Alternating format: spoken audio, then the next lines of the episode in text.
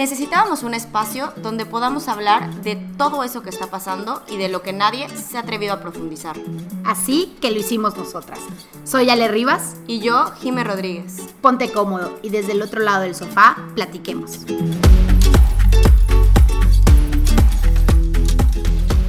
Hola a todos, bienvenidos una vez más a Del Otro Lado del Sofá. El día de hoy traemos un tema muy interesante para todos ustedes, algo por lo cual vamos a pasar, yo creo que la mayoría de los mexicanos hoy en día. Tenemos con nosotros el regalo de poder estar hoy con una experta en este tema. Estamos aquí con Maru. Ella es psicóloga clínica, tiene una maestría en terapia cognitivo-conductual, es maestra en neuropsicología clínica y bueno, podría seguirme con esto muchísimo, tiene muchísimas otras especialidades. Los dejo con Ale para que les presente un poquito mejor.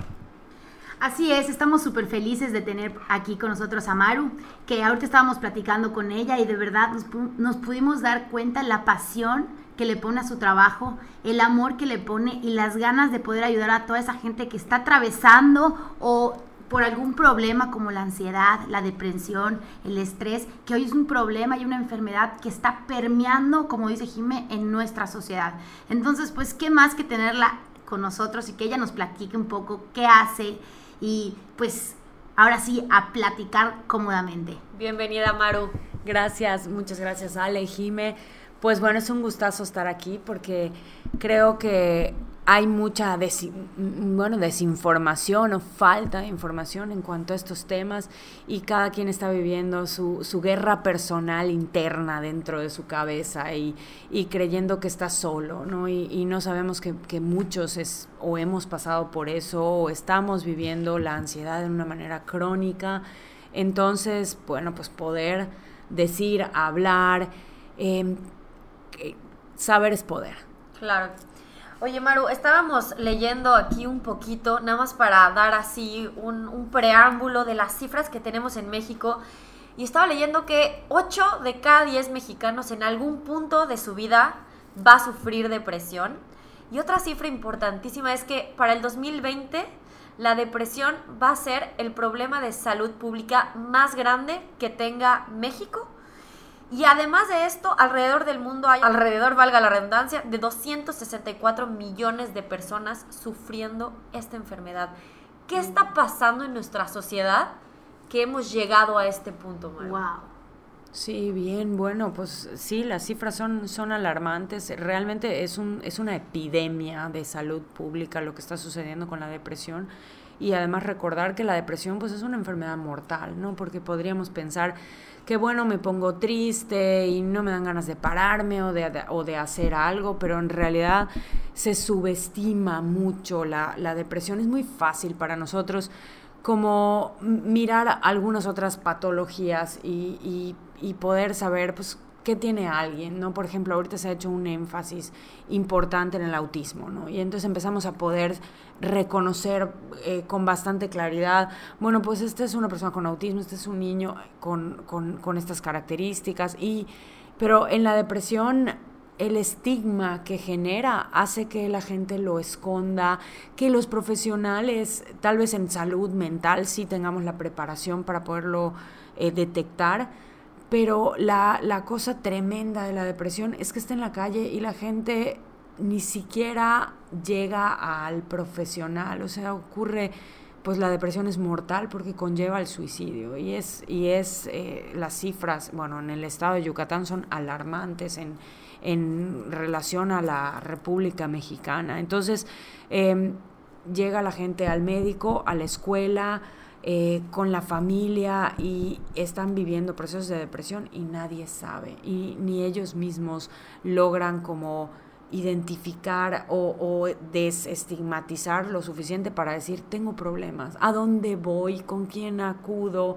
La gente no, pues se te va a pasar, subestimando un problema tangible y real y que necesita soluciones específicas. ¿Cuáles podrías decir que son los síntomas más evidentes de una persona con depresión? ¿Cómo podríamos identificar que Ale, mi amiga, tiene depresión?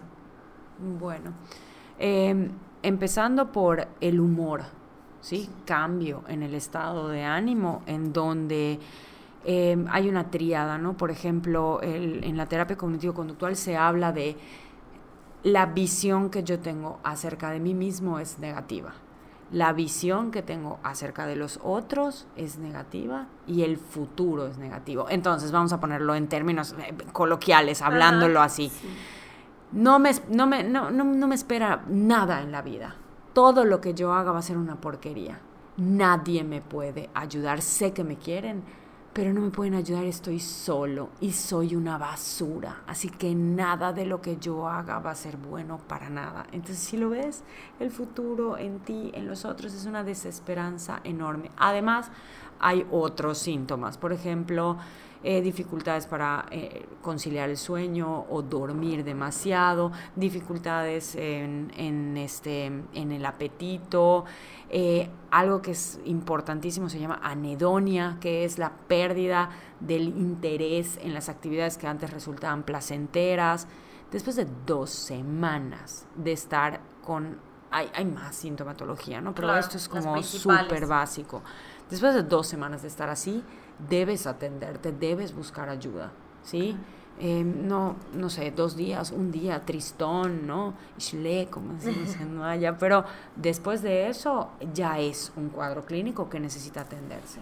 Es un tema que platicas y pues nos pone a reflexionar, porque además son enfermedades que no se ven. Exacto. No es una persona que se cayó y se rompió el pie y estamos viendo que necesita unas muletas o que le sacan una radiografía y tiene roto un hueso, que necesita un yeso, pero es algo que está dentro, es algo que se trata de la mente, y cuando se trata de la mente y la salud mental nos da miedo. Nos alejamos porque decimos, no, yo estoy muy bien. O muchos papás que empiezan a ver conductas diferentes en sus hijos, son a veces que a veces como que no queremos ver lo que están pasando, es decir, se le va a pasar, es momentáneo, y a veces puede ser que estén viviendo un momento realmente difícil que nadie les puede ayudar más que un profesional. Correcto. Y a veces los papás chance quieren jugar algún papel por allá, pero si se meten o no se meten, a veces puede ser mejor, a veces peor, o ni siquiera quieren los hijos que se meta el papá. Entonces, qué difícil, ¿no? Qué difícil que tengan que aceptar en primer lugar que tienen un problema pues dentro, y después el valor de ir con un profesional. Bien, y dimensionar, ¿no? Dimensionar que no es juego, que en realidad pones en peligro tu vida de permanecer en un estado emocional de esa magnitud. Y luego además el cerebro aprende. Podemos decir, bueno, pues se me va a pasar, pero el cerebro aprende a funcionar de un modo determinado. Entonces, si tú permites que esto funcione de una manera, pues un cierto tiempo, pues el cerebro va a decir, bueno, pues esta es la cantidad de sustancias, de neurotransmisores que tengo que liberar, porque este es el funcionamiento normal de este individuo. Y entonces a veces un tratamiento, vamos a poner, ya sea psicológico o ya sea farmacológico, o en el mejor de los casos la combinación de las dos cosas, entonces eleva el funcionamiento de los neurotransmisores. El solo pensar diferente, el tener tal vez habilidades que no tienes para enfrentar la vida, te va a dar un manejo distinto, y entonces eso va a hacer que tu organismo empiece a operar en una forma distinta, y ya con eso cambiar estos patrones que si no se pueden volver pues ya de largo plazo.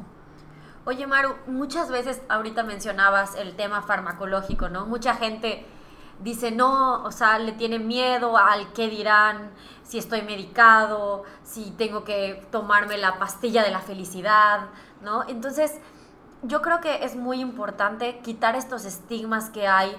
De verdad, a veces el cerebro no está funcionando de la manera correcta, no está produciendo, como decías, las sustancias necesarias, y todos necesitamos ayuda en algún momento, y acudir a esto y no tenerle miedo a este tipo de ayuda, porque si te tomas una pastilla para la gripa, ¿por qué no te vas a tomar una pastilla para mejorar tu salud mental, no? Totalmente. Mira, yo lo veo así, como una metáfora, ¿no? Y te imaginas, ¿no?, que tenemos ahí como una vasijita, ¿no?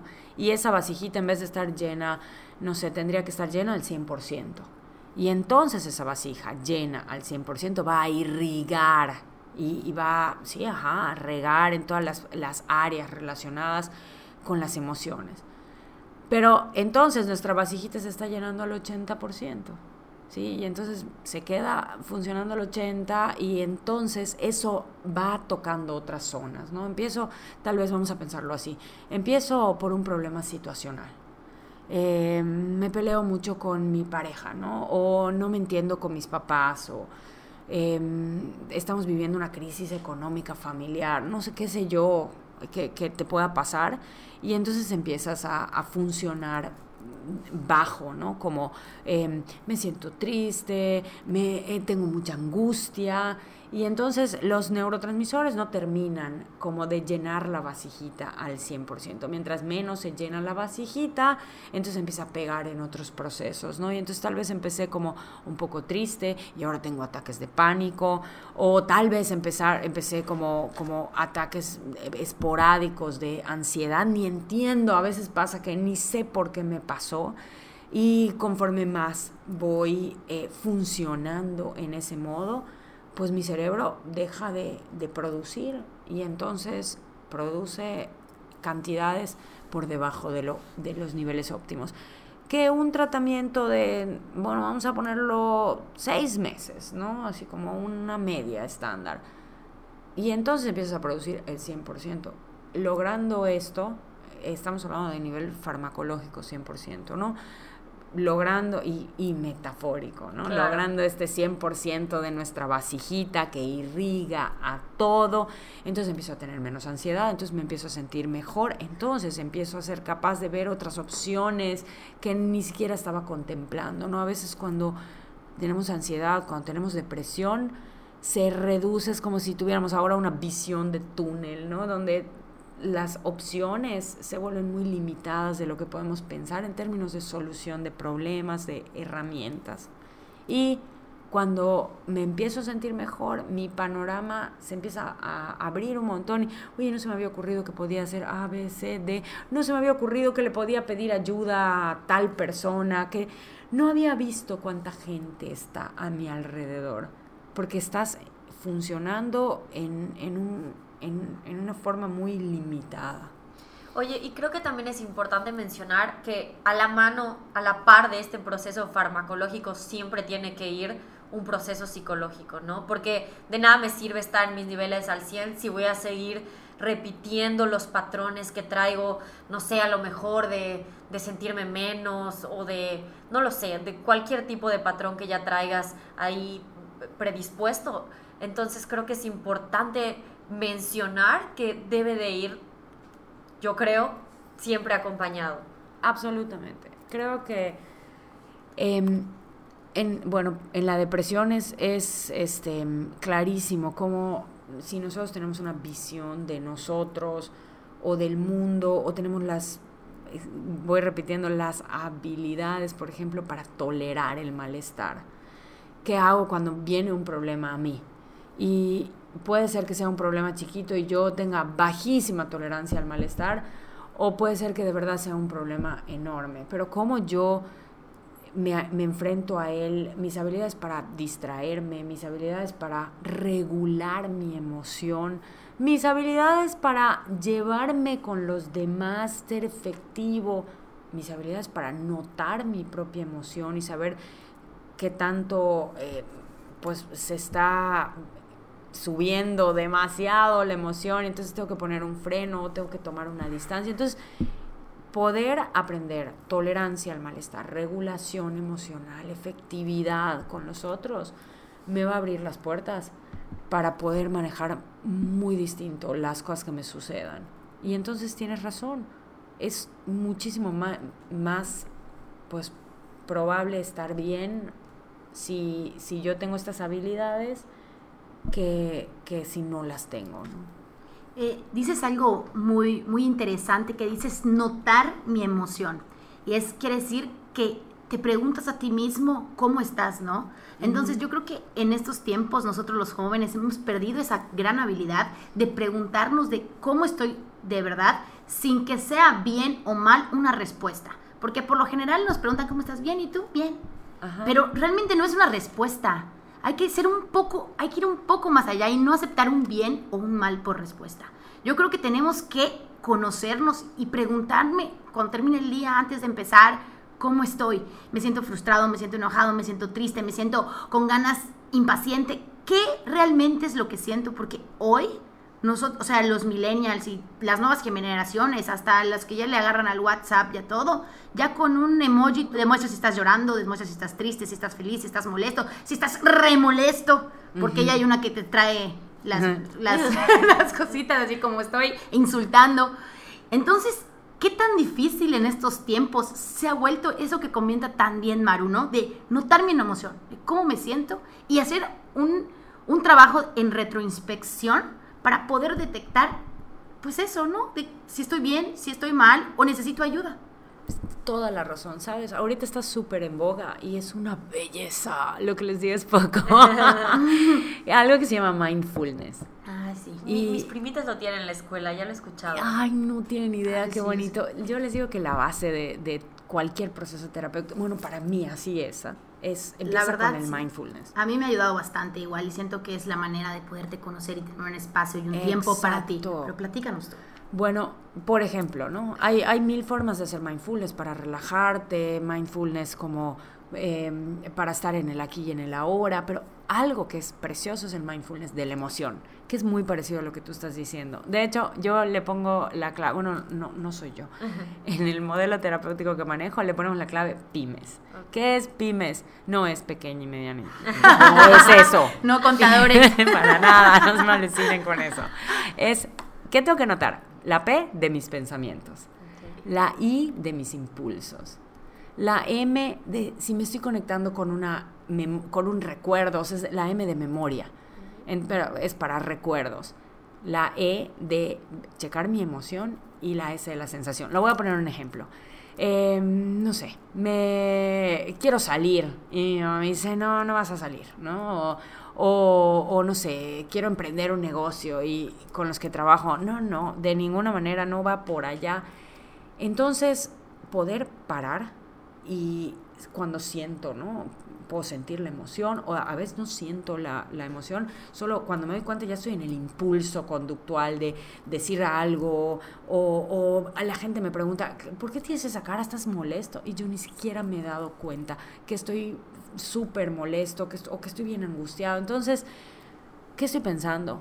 Estoy pensando que tal vez no me apoyan mis colegas, tengo ganas de reclamar o de pararme y de salirme de esta junta en este momento, estoy pensando en todas las veces en las que no me echan la mano, me estoy sintiendo súper molesto y las sensaciones, cómo se siente en mi pecho, cómo mi corazón está agitado. Si lo pasamos a ansiedad, me descubro en un momento en donde no quiero estar ahí. Estoy sentada en una mesa, tal vez estoy desayunando con amigos o cenando y descubro que me siento como apartado y no quiero estar allá, no me estoy ubicando. Paro y digo, a ver, ¿qué estoy pensando? ¿Qué me está viniendo? Es que no quiero estar acá, es que estoy incómodo, es que qué tal si no pertenezco, no quiero sentirme así. Y luego veo mi impulso, quiero irme y solo estoy esperando el instante para pararme de esta mesa. Y luego veo, ¿no? que tal vez no en todos los casos aplica el recuerdo, la memoria, pero mi emoción la noto y la sensación, como está agitado mi pecho, como estoy respirando súper ligero. Si yo voy haciendo claro, hacerlo en la emoción es genial, pero para que funcione lo tengo que hacer continuamente. Ok, llegué a trabajar y antes de bajarme del coche, reviso cómo estoy, porque necesito aprender a notar mi pensamiento, a notar cómo de mi pensamiento viene un impulso conductual, una emoción, sensaciones. Cuando lo hago continuamente y entonces sucede una emoción y yo estoy súper entrenado para notar mi experiencia privada, porque estos pymes que les estoy diciendo al final es lo que constituye tu experiencia privada. Entonces esto te da la posibilidad de no ser tan impulsivo, de no ser reactivo, de no decir lo primero que te viene a la mente, lo primero que sientes, sino que entre lo que tú estás pensando y sintiendo hay un espacio para la conciencia de decir, quiero actuar así, o que realmente me quiero ir de esta reunión en donde estoy, o este es un estado de ansiedad porque tal vez tuve un día súper pesado y estoy bien cansado, o tal vez estoy atribuyendo mi cansancio a ansiedad y ni siquiera es ansiedad, es solo un cansancio profundo, pero la ansiedad nos aterra y entonces en el momento en que la sentimos queremos correr, ¿no? Entonces, cuando la emoción es descubierta, esto para mí es súper importante, para mí la emoción es tímida. Cuando yo me atrevo, en serio, es un poco ridículo porque todo me lo imagino en caricaturas, pero me imagino a la emoción así como siendo descubierta y poniendo sus manitas en su cara. Si nosotros nos atrevemos a mirar nuestra ansiedad, en vez de decir, no la quiero tener, a ver si te tengo. Tengo ansiedad en este momento y lo siento en mi pecho y lo siento en mi corazón y estoy pensando, me quiero ir, quiero escapar, y la veo y me atrevo a sentirla, me echo para atrás, respiro a ver cómo está mi corazón, a ver cómo está mi pecho, a ver cómo se siente. Ok, se vale tener ansiedad. Y entonces en vez de estar, quiero huir, quiero correr, me atrevo a sentirlo. La emoción que se ve descubierta se pone tímida y se va. Y lo mismo pasa con otros estados emocionales. Cuando estamos tristísimos, no quiero sentir esta tristeza y me atrevo a mirar, tú decías antes de que empezáramos, ¿no? Cuando miro mi tristeza, hasta bonita me parece, ¿no? Así como, esto tan horrible a lo que le temía tanto es, mira esa opresión en el pecho y se siente acá, también se siente en la boca del estómago. ¿Sabes qué? Actitud curiosa a la emoción, en vez de querer huir de ella, mirarla. Qué importante es conocernos, ¿no? Exacto. Aprender a distinguir qué estoy sintiendo para, como dices, poder enfrentarlo de una manera en la cual yo entienda qué está pasando en mi mente, qué está pasando en mi corazón, y así poder decir, no me quiero sentir así, voy a tomar cartas en el asunto. Bien, me encanta que digas, no me quiero sentir así, porque tienes toda la razón. Queremos estar óptimos siempre, pero también somos humanos y los humanos sentimos y estamos como en la era de la comodidad. Sí. Y la realidad es que las emociones a veces son incómodas y vivimos sometidos a muchísimo estrés. Entonces, pues cuando yo no quiero tener mi emoción, así se ve. Imagínense, estamos en una piscina y en esta piscina hay unas pelotas, ¿sí?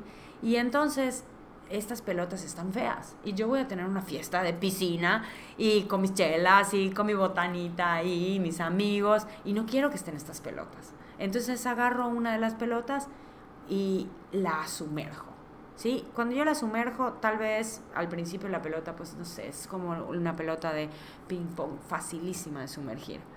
Pero mientras más la sumerjo, más crece y se vuelve de tenis y se vuelve de estas pelotas de, no sé, de básquetbol. Se empieza a volver cada vez más difícil sumergir nuestra emoción, hasta que finalmente la emoción se va volviendo como una pelota de pilates. Y los nuevos enfoques en la psicología lo que nos dicen es, deja de tratar de huir y de evitar a tu emoción, y al contrario, déjala que flote, como si fuera esta pelota que flota libremente en la piscina, porque si tú estás tratando de hundir una pelota de pilates, no quiero sentirte, a tu ansiedad le dices, no quiero tener esta ansiedad, no soporto tener esta ansiedad. Imagínate hundiendo una pelota de pilates. Te cansas. En un momento vas a perder el control. ¿Lo podrías conversar? No puedes, estás cansado intentando empujarla hacia abajo. Ya bueno, podrías tomar tu cervecita, teniendo que hundir una pelota de pilates. No, ya te paraliza. Eso es. No puedes hacer nada porque toda tu energía es hundir esta pelota. Sí. Y si tratamos de hundir y no sentir las emociones, pues justamente estamos replicando esto. La emoción crece más porque además para el cerebro es horrible tener esta emoción. Bueno, pues entonces sí es horrible. Libera todavía más sustancias de lo negativo. Sí. Y entonces todavía va creciendo más y más. Entonces, te miro a los ojos. Si no tengo las herramientas, busco ayuda. Y si tengo las herramientas, bueno, pues trato de un poco esto, ¿no? Tolerancia al malestar, mindfulness de la emoción, mirar mi emoción, atreverme a sentirla, en vez de escapar.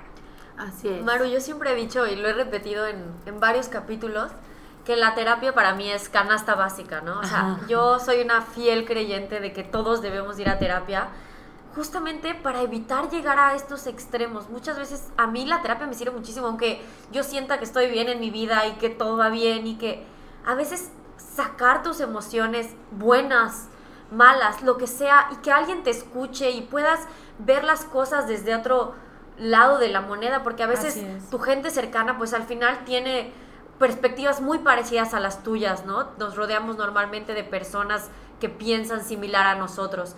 Entonces, el tratar de evitar este tipo de problemas, porque la terapia muchas veces, y a mí me ha pasado en mi propia familia, ¿no? Pero ¿por qué vas a terapia?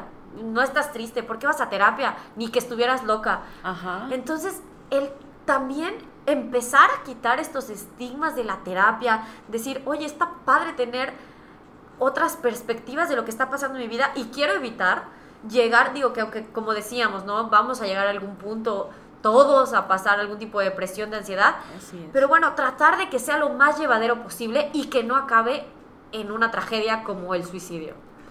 Tienes toda la razón, ¿sabes? Bueno, por ejemplo, este modelo de terapia que yo manejo, en la investigación muestra que 4 sesiones hacen el mayor cambio, el mayor impacto en las personas. 4 sesiones, o sea, y al final se trata que tú aprendas a ser tu propio terapeuta. Y a veces una sesión, estás atorado en una cosa y te abre, ¿no?, la vida, como, o tal vez estás pensando lo correcto. Muchas veces así sucede, ¿no?, que nosotros nos maravillamos de la historia que nos están contando y decimos, wow, ni siquiera a mí se me hubiera ocurrido tan buenas estrategias. Pero tú estás en duda, ¿no?, en duda de no sabes si es el camino o no. O sea, rebotarla la idea y ver qué sale puede ser desde ahí, no tiene que ser un proceso. Digo, hay gente que necesita procesos un poquito más largos, es una muy buena inversión, pero a veces solo necesitamos rebotar la idea o algunas sesiones como para algo que se llama psicoeducación. Me dices de qué se trata, por ejemplo, esto, ¿no? La ansiedad, pero ¿por qué la siento en mi pecho? Ah, bueno, pues porque el eje, y te explican, ¿no?, todo, por qué se siente en la piel, por qué se siente en los pulmones. Solo entender esto te dice, ah, bueno, entonces no me estoy muriendo, entonces ahora ya me lo puedo imaginar, ah, bueno, entonces ahora sí le puedo dar la bienvenida a mi emoción, a mi ansiedad. Tienes toda la razón, creo que hay mucho estigma ahí. Y si hiciéramos la profilaxis, ¿no? O sea, si invirtiéramos tal vez antes de que se vuelva trágico, pues igual otro gallo nos cantaba. Porque si tenemos esas herramientas, ¿verdad?, tan sencillas y tan a la mano, si las buscamos y las queremos, ¿por qué no usar esas herramientas como una terapia? Porque como dice Jimé, yo creo que es tan importante hablar de lo que te está pasando y que te está yendo bien, como me está pasando y me está yendo mal. Y si vemos estos números alarmantes, donde todas las personas y los mexicanos vamos a pasar por un proceso como este, ¿por qué no prevenir? ¿Por qué que me caiga? Sí, me va en algún punto de mi vida, puedo sentir triste, pero conocer cuál es mi tristeza, conocer por qué me pongo triste, conocer por qué y qué me molesta y en dónde siento el enojo. A veces lo sientes en la garganta, en el pecho, en la panza. ¿Por qué lo siento allá? ¿Por qué a veces me siento feliz y cuando estoy feliz tomo estas actitudes? Conocer esas cosas tan sencillas, pero a la vez tan útiles para todos, y poder hacer un examen hacia adentro y decir, necesito platicarlo con alguien. Y como dice Jimé, qué padre que puedas ir y verlo como ella siempre dice, como una canasta básica, como algo que tenemos que hacer, como que tenemos tiempo para tantas cosas banales, y por qué no vamos a tener un tiempo y un espacio para nosotros, y que lo que le contemos a la persona, a nuestro terapeuta, pues tiene otra visión completamente, no solo profesional, sino ve el otro lado del sofá, del problema. Sí, yo creo que sí.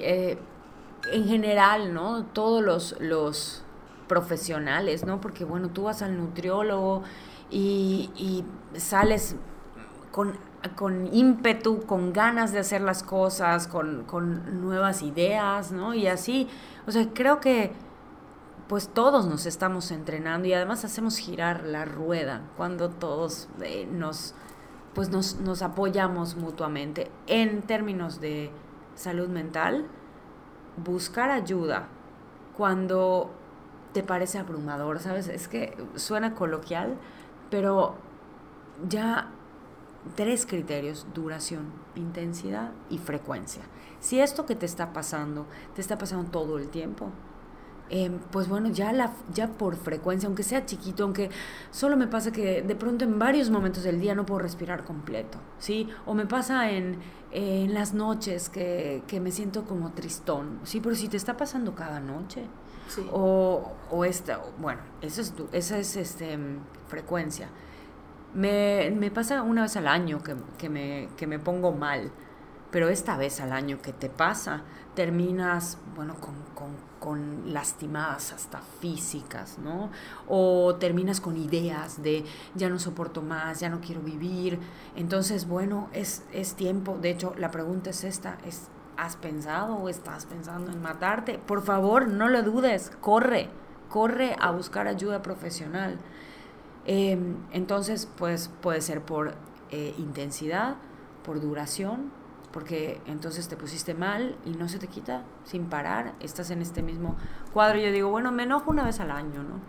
Pero me quedo molesta con los que yo quiero 1.5 meses. No, bueno, pues tenemos un problema.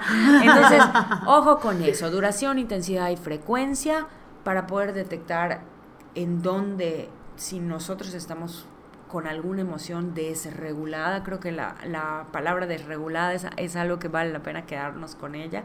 Las emociones se deberían regular, o deberíamos tener la capacidad de regular nuestras propias emociones, y cuando no las tenemos y nos vamos de 0 a 100 en cualquier emoción, vamos a ayudarnos. ¿Cómo vamos a ayudarnos? Pues con un profesional.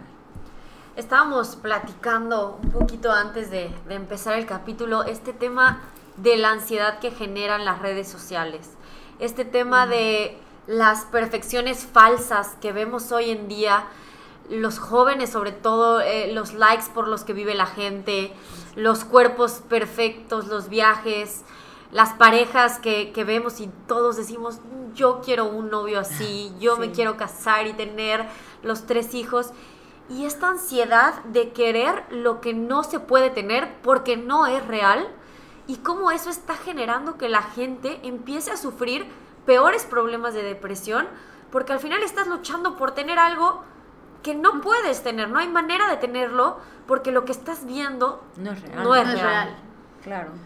Y cada quien nos muestra la parte pues feliz, ¿no? No nos muestran cuando están yendo al doctor, o cuando se sienten tristes, o cuando tuvieron un mal día. Vemos lo que nos quieren mostrar, no las creemos, lo consumimos, y me frustro porque nunca voy a tener el cuerpo de Victoria's Secret, y yo estoy en el gimnasio yendo todos los días, ¿y por qué no? Y lo estoy viendo que existe, porque lo estoy viendo en la foto, pero no es para mí, no es para mí esa vida, y no sabemos qué hay detrás, ¿verdad? O sea, no sabemos qué hay detrás de esa foto, detrás de esa historia. ¿Cuántas veces el otro día me contaban que estaban una pareja, pues, pasando re mal momento, peleándose, pero estaban en un momento perfecto, ¿no? Para tomarse una foto. Sí. Pues hay que tomarnos la foto y después hablamos. Entonces se manda una foto feliz, viéndose a los ojos, dices, aquí cuánto amor vemos, ¿verdad? Y después nos las creemos nosotros, los consumidores, y esa foto no es real. El amor que se ve no es real. Están juntos, sí, pero no sabemos qué hay detrás. Entonces, igual, eso que dice Jimé es tan importante, de qué nos causa a nosotros, porque causa una ansiedad, un estrés, y que se traduce en una futura depresión que todos estamos viendo todo el tiempo en nuestras redes, 24/7. Sí, claro. ¿Cómo lo has visto esto? Yo creo que las falsas expectativas se ven desde las cosas más chiquitas y más simples. Te dicen, que esta película está buenísima en el cine, y cuando la entras a ver y dices, ay, no me gustó tanto, o sea, me habían hablado tan bien y luego no. Sí. Entonces, cuando tenemos una falsa expectativa de lo que sea, este es el mejor restaurante del mundo, pues así nos pasa con las redes, ¿no? Estamos teniendo una falsa expectativa de lo que es la vida. Y ustedes ya lo dijeron todo, o sea, atrás de eso es nada más, es una foto, es una sonrisa falsa, es una pose, pero sí estamos permitiendo que nos toque, se nos olvida, no nos la creemos que esa es su realidad. Entonces, creo que tendremos que contactar con nosotros. Y vuelvo a hacer referencia a la conciencia plena, al mindfulness. O sea, hay que ver, okay, cuando yo estoy viendo las redes sociales, ¿cómo me siento? ¿Cómo me deja? ¿Me deja bien? ¿O termino triste?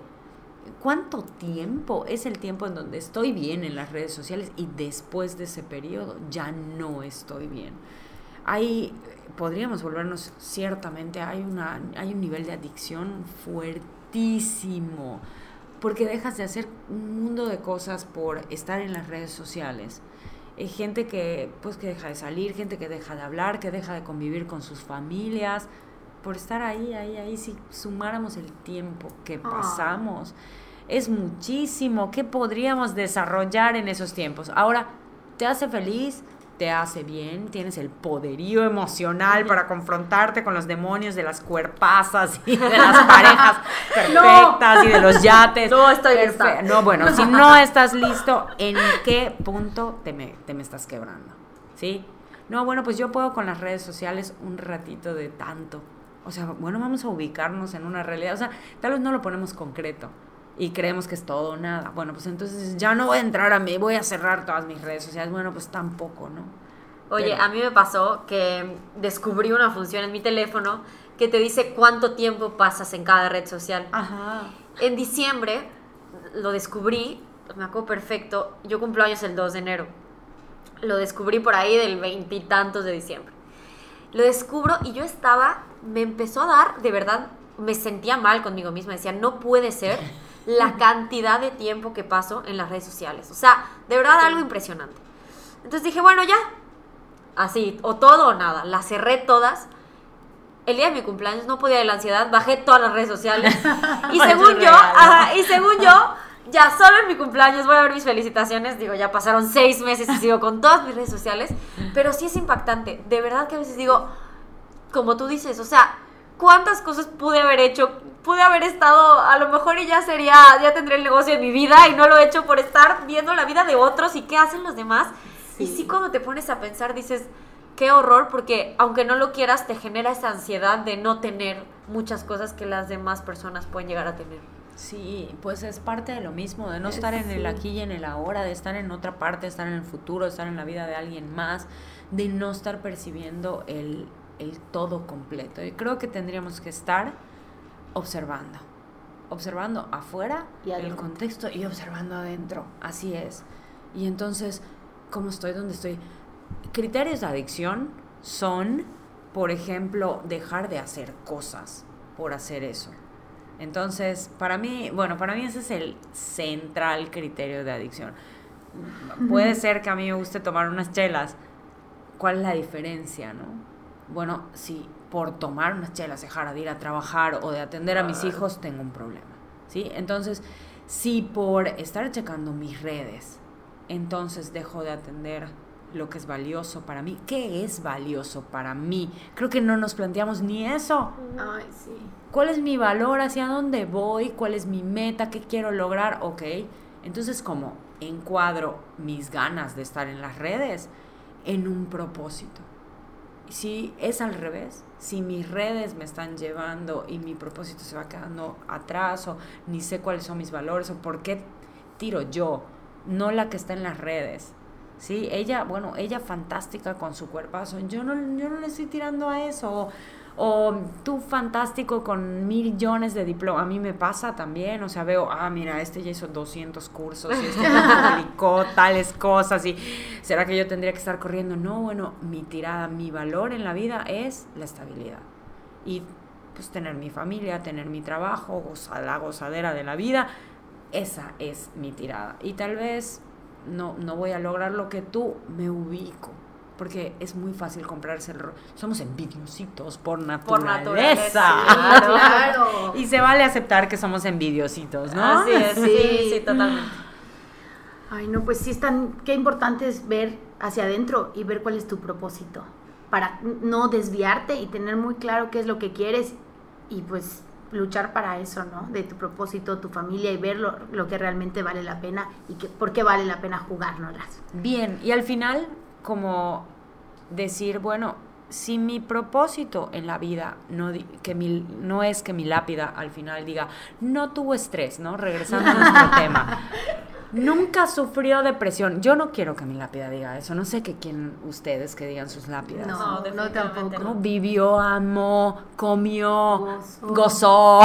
Sí, eso. Si ese es nuestro propósito, ok, a veces vamos a andar con la mochilita de ansiedad en el hombro. Uh-huh. Y a veces vamos a andar con tristones y a veces vamos a andar hasta deprimidos, a veces vamos a correr hacia nuestro propósito y a veces nos vamos a arrastrar hacia él. El caso es no perder cuál es el propósito. Claro. Si tuviera que escribir un libro de mi vida, yo ¿qué nombre le pondría? Y disfrutar el camino a ese propósito. Exacto. Ay, Maru, pues estamos felices de que puedas compartir con nosotros tu inmensa experiencia, de verdad, muchísimas gracias.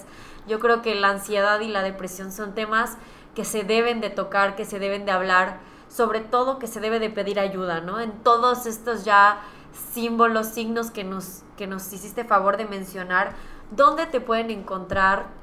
Cuéntanos dónde podemos localizarte para buscar esa ayuda que muchos allá afuera pueden llegar a necesitar.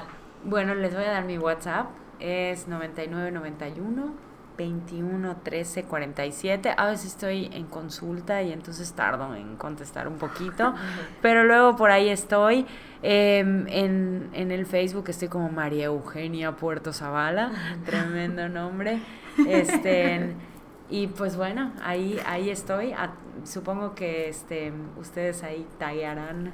Así es, les vamos a dejar el teléfono en la descripción del podcast. Igual les vamos a dejar ahí su página de Facebook para que puedan seguirla. Muchísimas gracias, Maru, por tu tiempo. Maru, de verdad, muchísimas gracias. Nos quedamos con muchas cosas después de escucharte. Igual me quedo con una reflexión de que tenemos que ser amables con los demás porque no sabemos qué pueden estar pasando, ¿verdad? Así es. Y como es algo, como decíamos, que es algo que se vive en silencio muchas veces y que no se ve en lo físico, pero se ve en los sentimientos y por dentro. Entonces, Maru, de verdad, muchísimas gracias. Ahí estaremos muy pendientes de ti, de todo lo que estás haciendo. Gracias por compartir. Nos hace muy, muy feliz que nos hayas acompañado desde el otro lado del sofá. Siéntanse cómodos y platiquemos.